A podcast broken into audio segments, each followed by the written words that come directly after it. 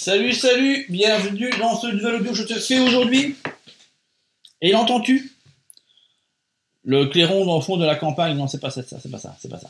C'est l'entends-tu le son du printemps? Qui sait qui. Alors, ouais, non, on a un petit peu de temps, je sais, je sais, c'est le 21 avril, tu me dis, mais attends, tu parles du printemps, regarde, on est encore en pleine. Ouais, mais il arrive vite. hein.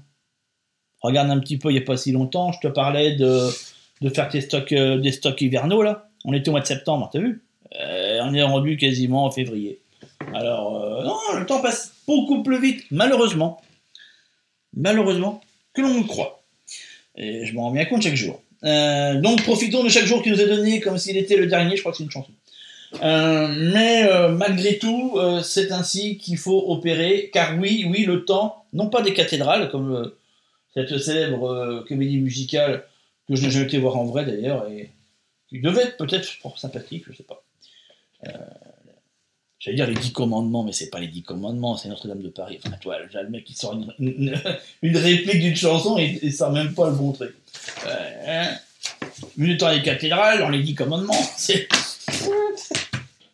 Oh, gamin Bref, euh, non, il est venu le temps de reprendre tes semis. Et fit ça, fit ça.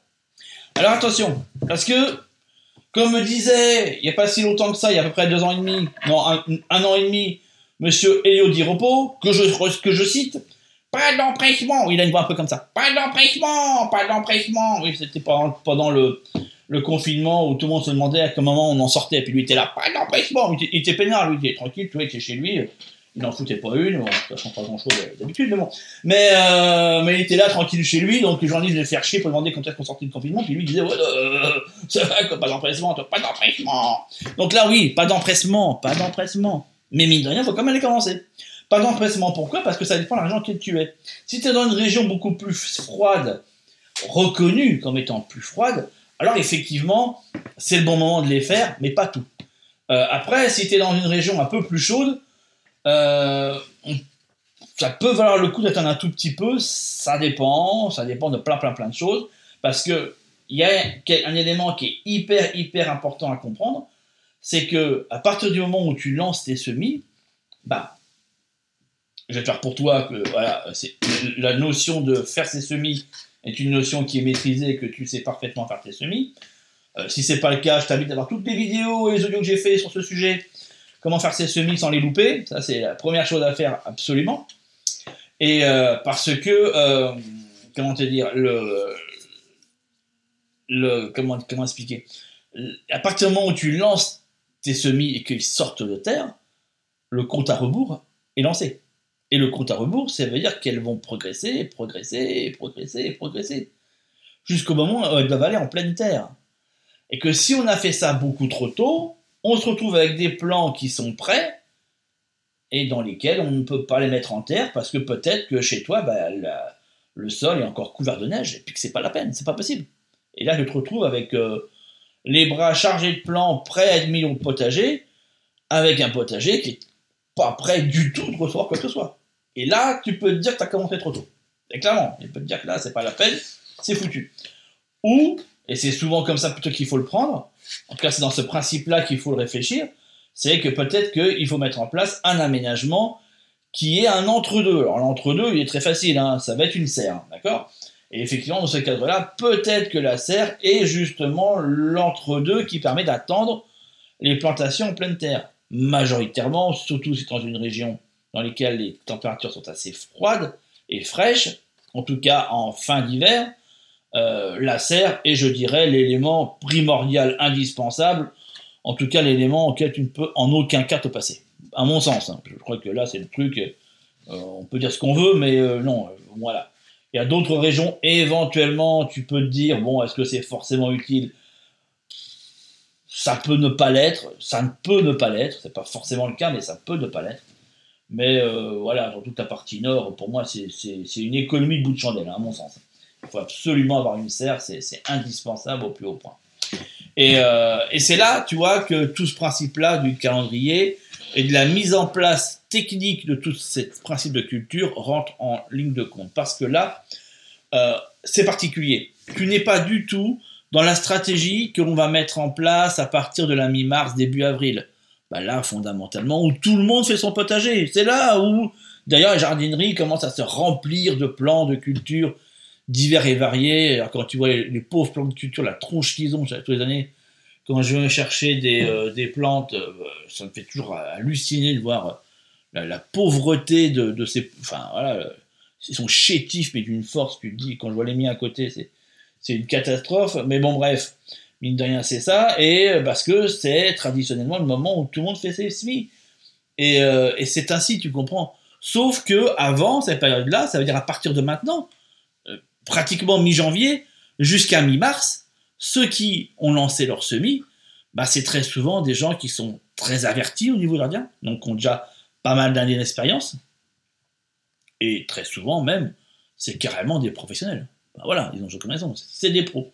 C'est pas les amateurs. Les amateurs se lancent pas là-dedans parce que c'est très technique, parce qu'ils ont essayé. Alors tu sais, le, le, et là tu vas voir que les forums Facebook vont se surcharger de gens qui prennent en photo leur petit plant de tomates con qui, dont la tige fait 1m50 de hauteur.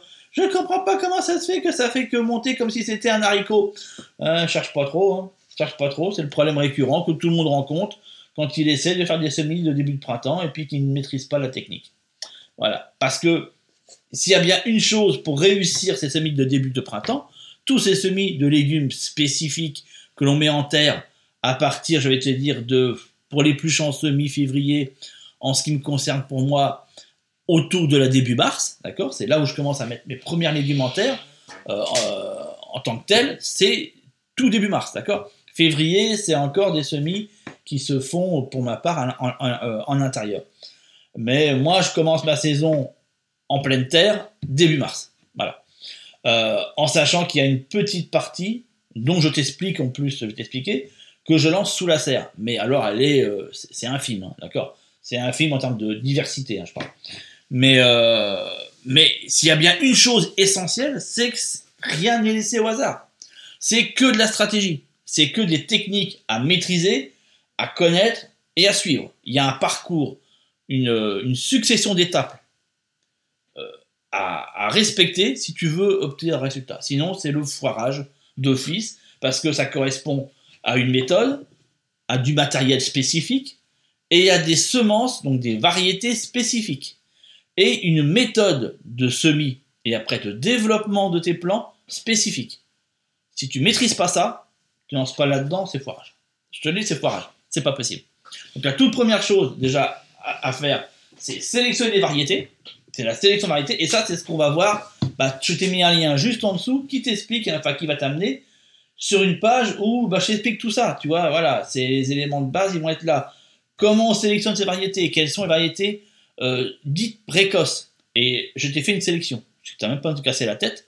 Tu as déjà une liste que je t'ai prévue de, différentes euh, bah, graines qui correspondent à cette date-là enfin à cette période-là en tout cas, peut-être plus qu'à les trouver, puis elle, se trouve facilement.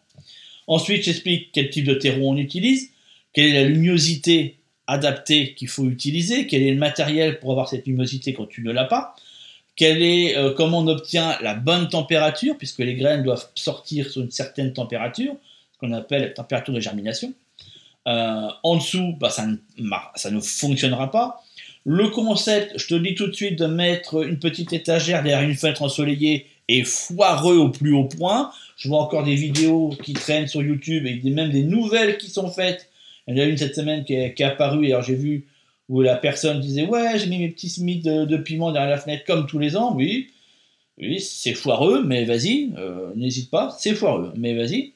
Euh, même si ça fonctionne éventuellement pour le piment, pour le reste, je suis tout net, c'est le filage assuré tu obtiens des légumes qui sont trop fins. Donc dans la reprise en pleine terre va être... Euh, enfin voilà, et le, principal problème, même si tu arrives à quand même à... ce que la tige ne soit pas trop fine, de toute façon, vu qu'il s'est tellement étiré qu'il a donné tout ce qu'il pouvait, le pauvre, et généralement c'est des légumes qui se traînent sur la longueur pour se développer, et qui généralement sont prêts à consommer début mai. Donc euh, c'est foiré, c'est foiré d'office. Un légume primeur, c'est un légume qui se développe rapidement, de manière intense et fort, et quand tu le mets en terre, il finit son développement. Ça, c'est un légume primeur. En fondamentalement, deux mois et demi maximum à se développer. C'est le temps que tu dois mettre. Et si tu n'arrives pas à tenir ça, ne cherche pas, c'est que la technique n'est pas bonne. C'est tout simplement dû à ça. Il faut impérativement que la technique soit correcte pour que tu sois sur entre deux mois et demi et maximum trois mois. C'est le maxi, c'est pas au-delà. C'est des légumes qui ont été sélectionnés pour être justement rapides.